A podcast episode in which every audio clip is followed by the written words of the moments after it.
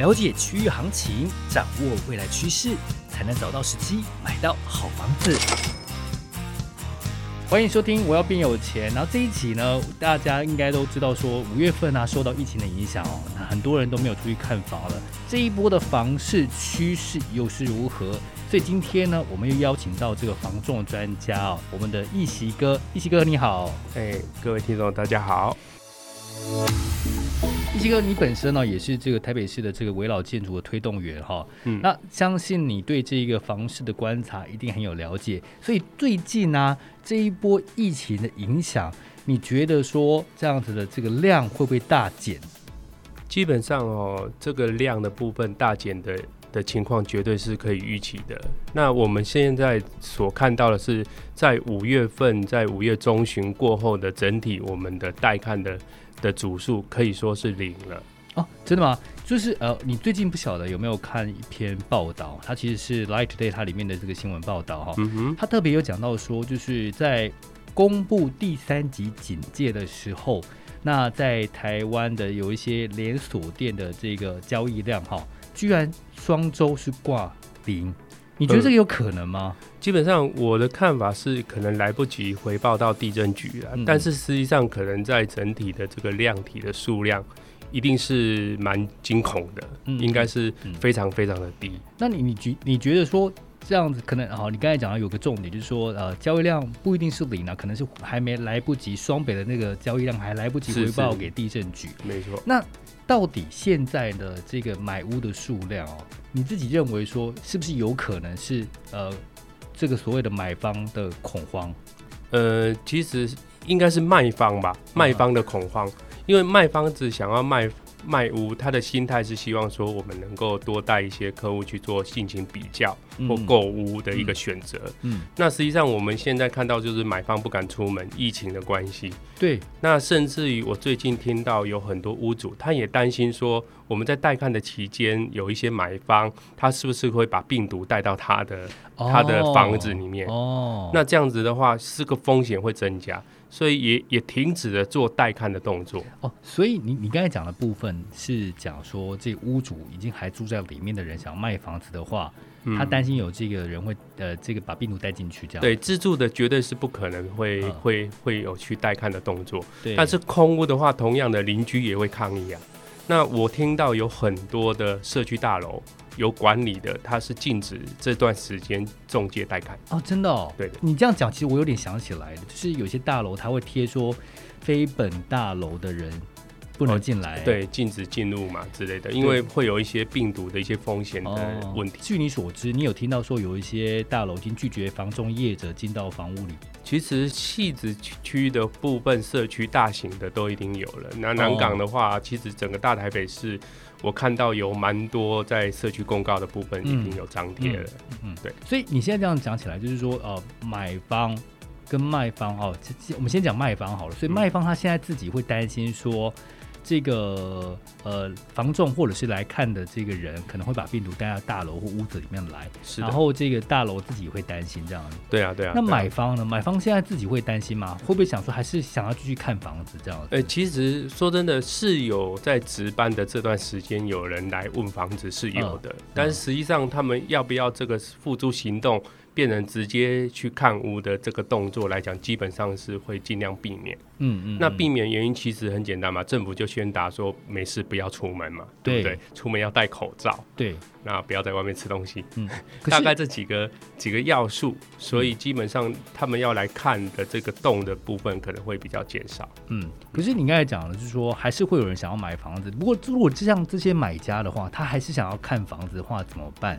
呃，基本上我们现在目前为了因应这个疫情的部分，会去做一些小小的变化。嗯，比方说像做房仲来讲的话，他希望说在整体房子的部分，可能有一些三 D 影像的拍摄，嗯，然后可能会有一些哦基础的一些影片的传达。嗯，好，除了照片平面的视觉冲击之外，希望能够让他更看到更多元的、更清楚的一些影片。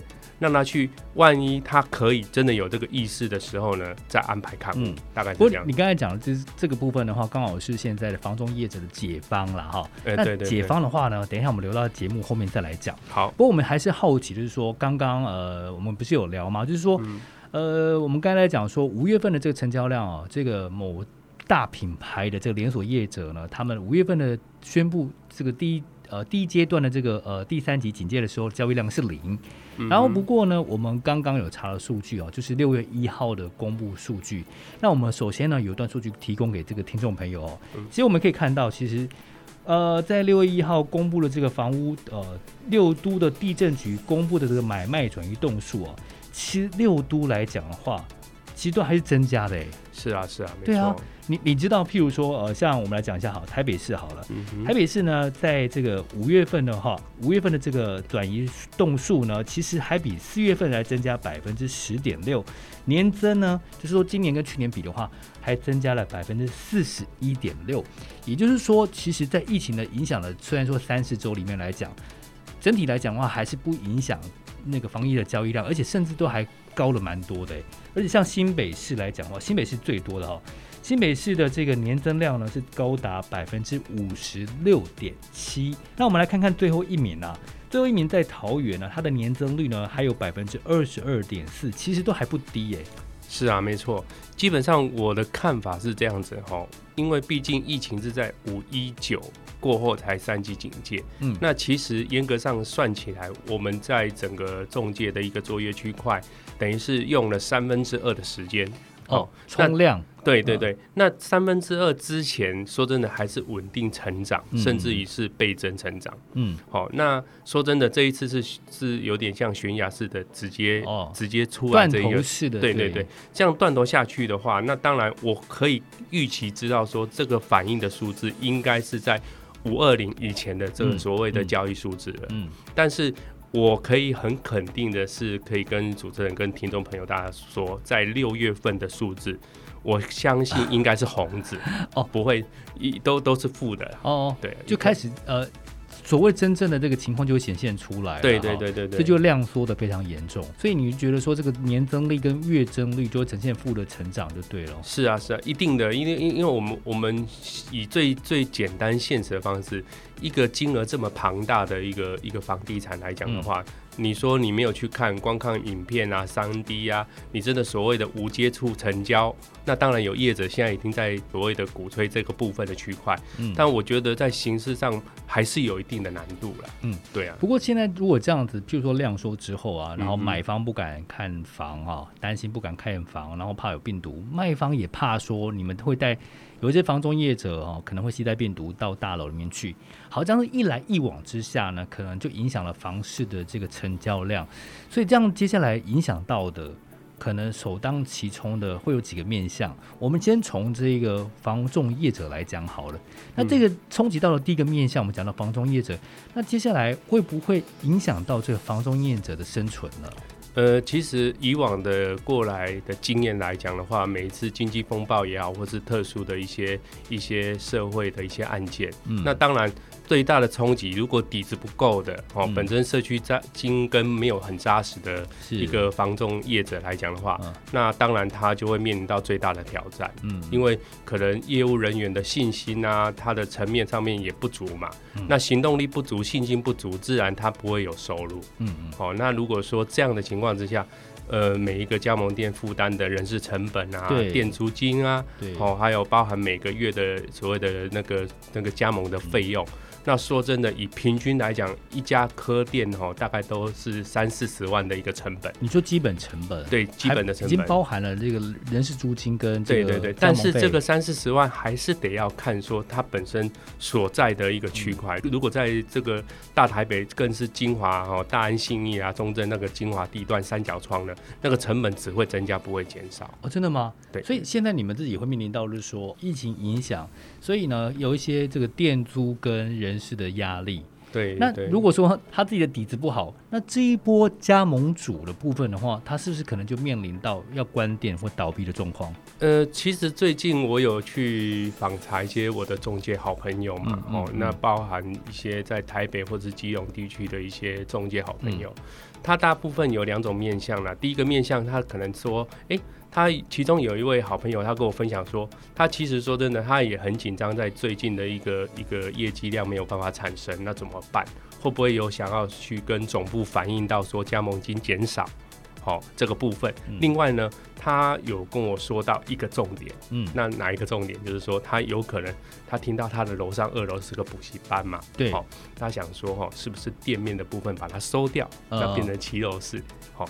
那一样变成骑楼式是什么意思？也就是说，一般我们在做中介，还是所谓的店头式的、哦、的的方式去经营嘛。对对对。那以前为了节省成本，大部分的中介是不走店头式的，是走骑楼式，在像办公室一样，像保险一样。哦，了解吗？就是就是把一些广告打在骑楼上面，然后可能办公室在楼上的。对，以降低它的生存的时间，用时间去换取空间，就拉长战线的。对对对，现在有可能会变成这样的一个窘境。对。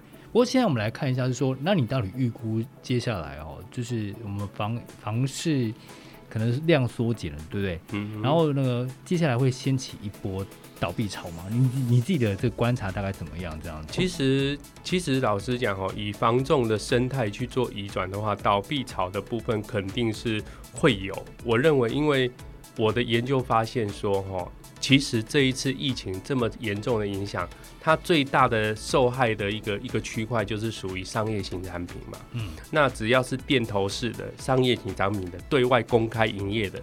因为在于这个不能不能所谓的消费者不敢出门的情况之下，那说真的，电头所带来的效益一定是不好的。嗯，那如果说我当初我租了那么高的租金，为了就是吸引更多的来电客，对，那这个部分已经形成是一个没有的情况之下，那当然。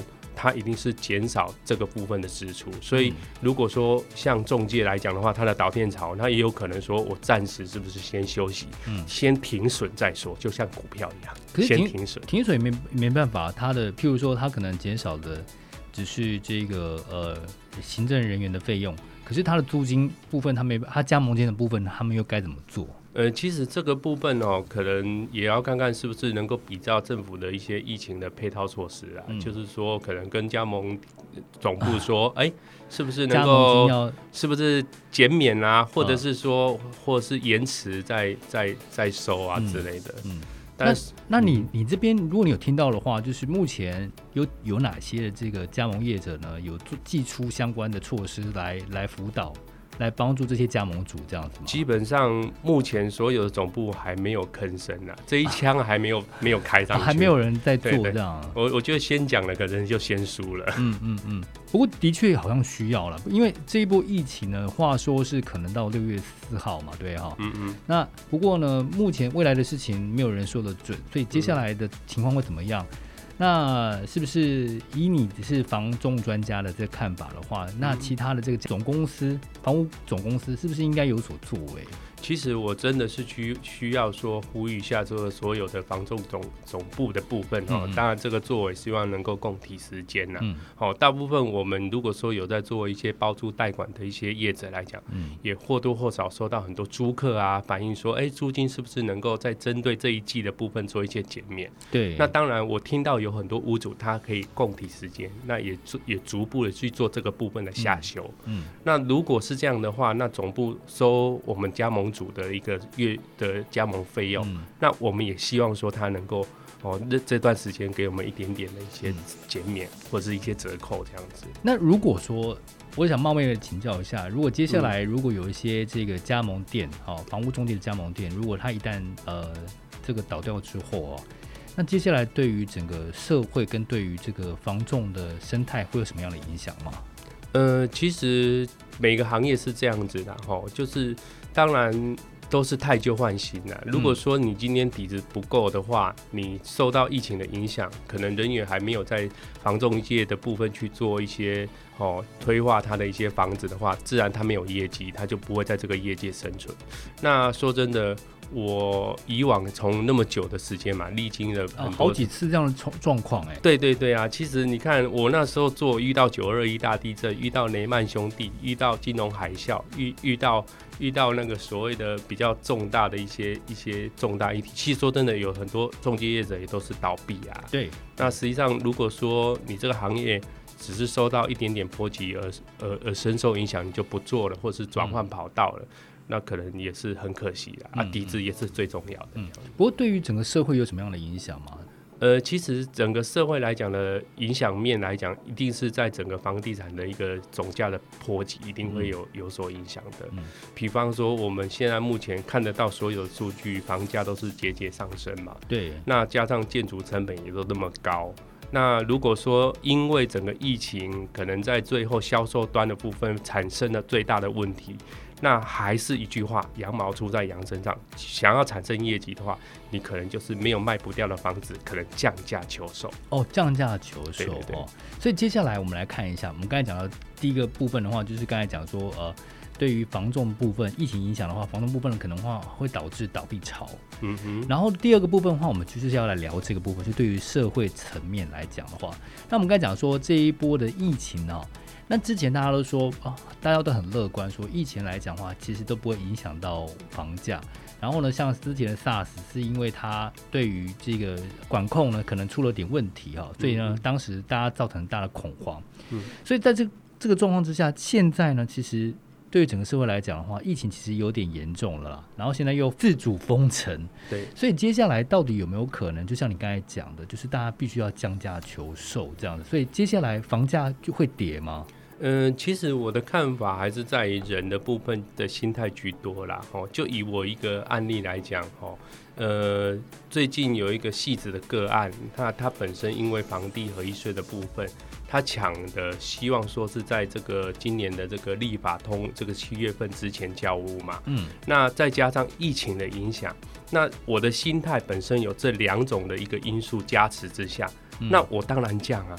嗯，嗯哦，我的价格可能本来可以卖一千出头万，可能九百出头，或许他就可以接受。嗯，嗯，那消费者如果说有在这个寻屋的这个这段过程，他如果真的是买到这个房子的话，那未来疫情过后，他一定是赚。嗯，大概就是这个逻辑了。所以现在对于这个呃买方来讲的话，的确是一件好的事情。就是说，我现在如果要买房子的话，那因为你刚才讲了这个房地合一税七月一号实施。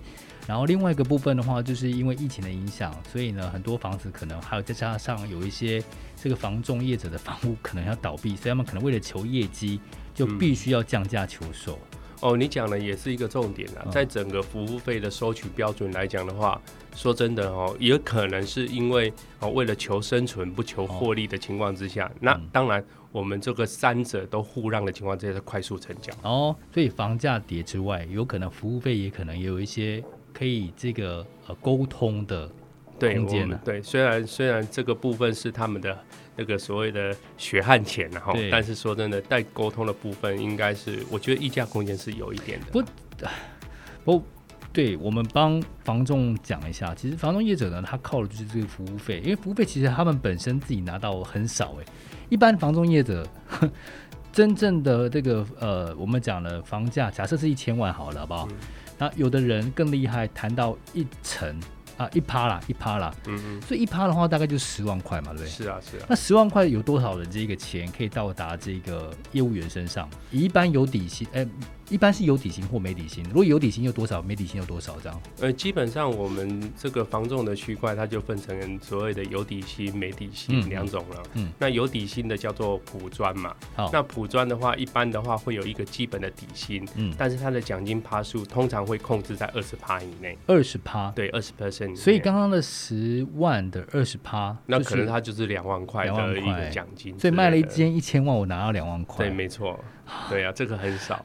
但是正常来讲，像我们做的比较久的，我们都是希望能够有一个一定的高奖金，但是我们就放弃了所谓的有底薪的部分。对，那一般来讲都是对拆的，五十 percent 嘛。哦，那等于是说我我我可能有十万块的奖金，我可能就领到五万块。哦，那。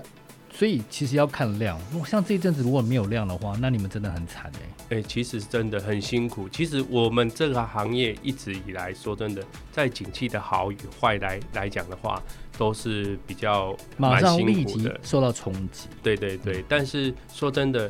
呃，换一句话来讲，如果说像所谓的悬崖式整个掉头下来的一个情况，如果屋主的心态或者是整个总价上面会偏低的情况之下，哎、其实，在买方入手的这窗口或者是机会点增加的时候，倒也是一个很好的机会。好，那我们刚才讲到说，现在呃。可能大家都会降价求售哈，嗯、然后这个服务呃，这个房东人员他也愿意牺牲他自己的服务费，可能会降到更低，有没有可能会降到一趴以下？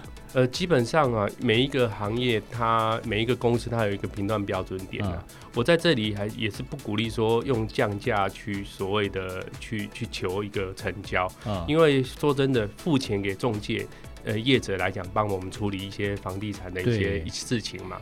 那说真的哈，这个所谓的。重赏重赏之下必有勇夫嘛。那你说真的，如果可以的话，你多给他一点奖金，不要低于他。说真的，他也可以帮你多卖一点点钱，或者是多少买一点点钱，争取更多东西。但是服务费的这种东西，就是不要再去砍人家，一趴已经很少了。是啊，是啊。而且到到大部分的钱，其实都是回归到这个加盟店的那个品牌上面去哦，回归到是啊是啊，其实说真的，政府规定是两趴，买方现在才抽一趴，两趴四趴嘛，对不对？对啊对啊，就是定型化契约，对，没错啊。没有，其实信义房屋它这一块，它是呃它的直营店，它目前还是采取这个标准，就是两趴跟四趴的标准，是啊是啊，所以。其实服务费的话，你听到有人给你拿一趴的话，其实对于房仲来讲的话，他们拿到手上其实很少了。是啊，没错。所以就是希望说大家哦，这个在这段时间里面哦，给大家一点生存的机会了哈。嗯哼。好，另外一个我们想想问的就是说，那接下来我们刚才讲说，好，那服务费也拿了少了，嗯哼，那价也跌了。那接下来的话，那如果我想真的想要买房子，你刚才说好，那我们现在买房子的话，我想要看屋，又有什么样的方式可以看？所以就是回归到我们刚才前前面讲的。那现在你如果你们要带客人看屋，又没办法看，你们用什么方式来解决这样子？呃，基本上我们跟针对一些新的一些买方的募集来讲的话，他都会在网络上面做留言嘛。嗯，那我们会一定是要求他有一些私人的一些联络的一些管道啊，Line 啊或者什么之类的，那跟他建立好很很好的一个所谓的呃物件的资讯的传达。对，哦，包含包我刚刚所讲的嘛，三 D 影片的部分，嗯，还有我们房子的内部的一些影片的后置，那我们给大家看得更清楚一点。那至于在价格的部分，我们还是会哦用电话方式的部分，哦、甚至于现在我们的视讯软体很丰富嘛，对不对？我们也可以直接跟这个买方做一个视讯，让他有一个所谓无接触但是有感觉的那种感觉。哦、所以疫情现在出来以后，大家不管是什么东西都是远距啦，远距开会啦，远距教学啦，甚至连看房都可以远距看房。是啊，是啊，所以颜值蛮重要的。所以如果说你就像有一个老师有没有，就是说他他他的阴道人数只有。两百几个人啊，结果实到人数六千多啊，甚至上万啊，因为现在到七，听说上次到七十几万，现在不知道有没有破到百万。哎，我后来好像看到一百二十万了。哦，真的？你说那个案例很重要，就是说颜值很重要。是啊。好，我们刚才讲说，呃，除了说带看房屋之外，现在是三 D 之外，那一般消费者他担心说，搞不好我要看的这是 A，可是你刚才给我你看的是 B 呢？有没有可能这种情况发生？那民众要怎么来避免？呃，其实这样子讲好了，一般我们在做房仲介，其实我们也不，我们也是必须要去教育我们的一些业务人员说，哈，尽量不要说是先入为主啦，替他做决定。哦，嗯、那大概当然我们在产品做配对的部分的话，比如说他的他的房间数跟他的总价数都已经定好了，所以说所以把它。出来以后，可能就是那些。嗯，那往往消费者在看的时候，跟实际上他做决定的时候会不同间。嗯，那我我们我们当然我们能够多给他说方面去比较，那尽量还是宣导一点，就是说了解的越多，才知道说他想要的产品越多。嗯，可是有没有可能，就是现现在消费者会担心啦？嗯，就是说如果我现在要去买 A 的房子，可是因为你觉得说 B 比较漂亮，嗯，比较好，嗯，但是平数都一样。那你可能你会不会有可能要怎么来去避免掉说业务员有这种侥幸的心态拿 B 的房屋给我看这样子？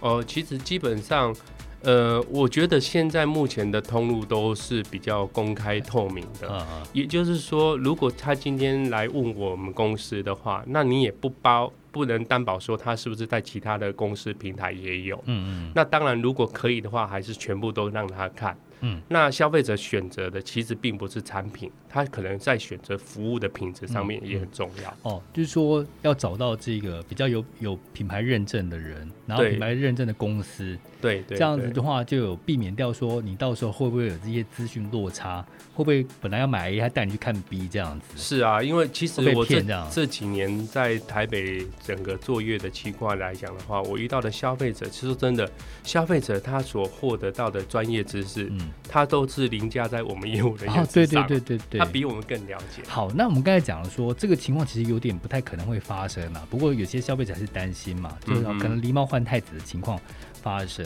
嗯、那那好，那假设说今天我们都已经走到最后一步，好，我从你们线上看屋议价过程也都很明确了，然后也用了线上的方式，也付了斡旋金。也付了定金，嗯嗯，那总是要有一个部分的话，对，就是想说我接下来要买房子了，对，要签约了嘛，对，对。可是我要签约，那我还是要，你知道，一般人如果像买房子这种大事，我一定得到，譬如说我在六月份的时候，我还是得到这个现场去看过房子，我才会决定说到底要不要买这间房子啊。是啊，其实说真的，像我们最近在做的话，以交屋来讲，哈，其实，在两个月前，我有卖掉一个在经贸园区的房子。嗯嗯。那其实当初的卖方也是担心说，这个买方从呃加拿大回来来买这个经贸园区的房子嘛，会有所谓的。一这个所国外带回来的病情的一些影响，嗯嗯、所以也选择是分流的交屋，也就是说我他授权给我，嗯、那有一个授权单嘛，那我去跟屋主做所谓的所项目的点交，嗯、那另外呢，我再我再勇敢一点，好，我自己做好防疫工作，然后我再去跟我的买方作为那个点交，就分批点交，嗯、所以让买卖双方他是。没有碰到面哦。你刚才讲的是无接触的部分，两个无接触的部分。是可是我还是想要问一下，就是说，那如果我在签约之前，我要确定说我到底要不要买这间房子，我必定一定要走到房子里面去看这间房子大概长怎么样嘛，对不对？可是现在问题就来了，你刚才讲说有些这个大楼是不让人家带进去看的，那我怎么办？要怎么解决这个问题？其实如果说真的他没有办法让我们带消费者去看屋或买方看屋的话，嗯、其实说真的。在这个部分就真的没有办法，因为还是得配合整个大楼的一个一个规定，防疫规定，因为毕竟、嗯、毕竟人人命还是凌驾在整个整个经济业务的身上嘛。嗯、不过你刚才讲到这一点，这样子问题就来了。嗯哼，因为如果说我到最后决定的部分的话，我没办法进到大楼里面去看的话，那代表这一笔交易不管再喜欢，都有可能会顺延呢。嗯哼。对啊，没错的，它就会变成时间上面的 delay，然后会顺延，比如说等到可以看的为止，他才去做最后 final 或当下决定的那个动作。可是你知道，其实这个也是算是不能公开的秘密啊，哈。那不能公开秘密有两点，就是说你房屋拖了越久，所以变数越大，可能不成交的这个几率就真的很大，对不对？嗯。所以你是不是有可能就是说要赶快避免这样子，要赶快让他签约这样？是啊，没错的。我们当然希望说很多事情能够化繁为简，然后快速成交签约，嗯，然后为主吧。对啊，避免夜长梦多啊。是啊，是啊。那怎么办？如果现在这样子的话，你们又把时间拉长，这个是无解的，是不是？对，如果真的是拉长的话，其实就是变数啦。说真的，很多都是一个变数，就买房子金额这么大。那随随便的一个观念啊，或是有一些朋友的建议，可能他当下就会收了他当初所下决定的一个想法，这样子对，就可以改变他的所要买房子。对啊，所以其实说真的，这个行业做到最后，如果说变数这么大，其实都很辛苦。要走到最后成交的那一里路，嗯、说真的都都是很辛苦。不不不，也不能怪民众啦，就是说民众可能在这这个段时间可能要买房子，他考虑的真的要非常多。比如说，我真的要到现场去看过。我才能决定说到底要不要买这间房子啊？是啊，是啊，其实大部分还是实体上面呢，眼见为凭这个部分去做着手。嗯，如果说你今天都是用虚拟的，都用影像的部分，可能先吸引他过来有兴趣。至于价格的部分，透过中介人员去做合理沟通啊，然后让他达到成交，但最后还是得看屋嘛，毕竟是未来想住的。嗯，对啊。好，因为时间的关系呢，我们也差不多要结束了。不过最后一点呢，我们还是要请这个一喜哥帮我们讲一下。那在疫情期间，如果我们真的很想要买房，或者是说我们真的很想要卖房子的话，那一喜哥这边有什么样的专业的建议呢？呃，其实我是建议各位听众朋友，在最近这段时间可以多收集一些，比如说重大区块的一些发展啊，一些想法。那说真的哦，逢逢到这个危机入市的这个观念还是要有的。嗯，哦，当然现在时机不好，然后有疫情的影响，那相信在卖方的一个信心度比较薄弱的情况之下，也或许你真的能够捡到便宜啊，嗯、对不对？那、哦、反正之前没有，但是现在真的有了，或许会有这种，因为有一些屋主可能也会担心到人身的自的安全嘛。嗯、我我我是没有数据去显示然后，嗯、但是我有跟我的同事开个玩笑，我说：“哎，你现在要做哪里？当然是万华，为什么？因为万华现在。”严重最最严重的地方，你这个逆向思考很好哎，所以现在去万华买房子，搞不好是最便宜的。是啊，因为我就买在龙山寺茶室旁边，这样。对对啊，那这样一拼下去，哎，搞不好对不对？最危险的地方就是最安全的地方啊。对对对对啊，现在万华人都没有。对，这应该来打听一下。好了，我们下一次应该来邀请一下万华区的这一个 呃房仲来讲一下他们那边目前的那个房仲的状况。哎，对。非常感谢这个一奇哥，这样给我们一个非常创新的想法。谢谢一奇哥，那我们下次再见。谢谢，再见。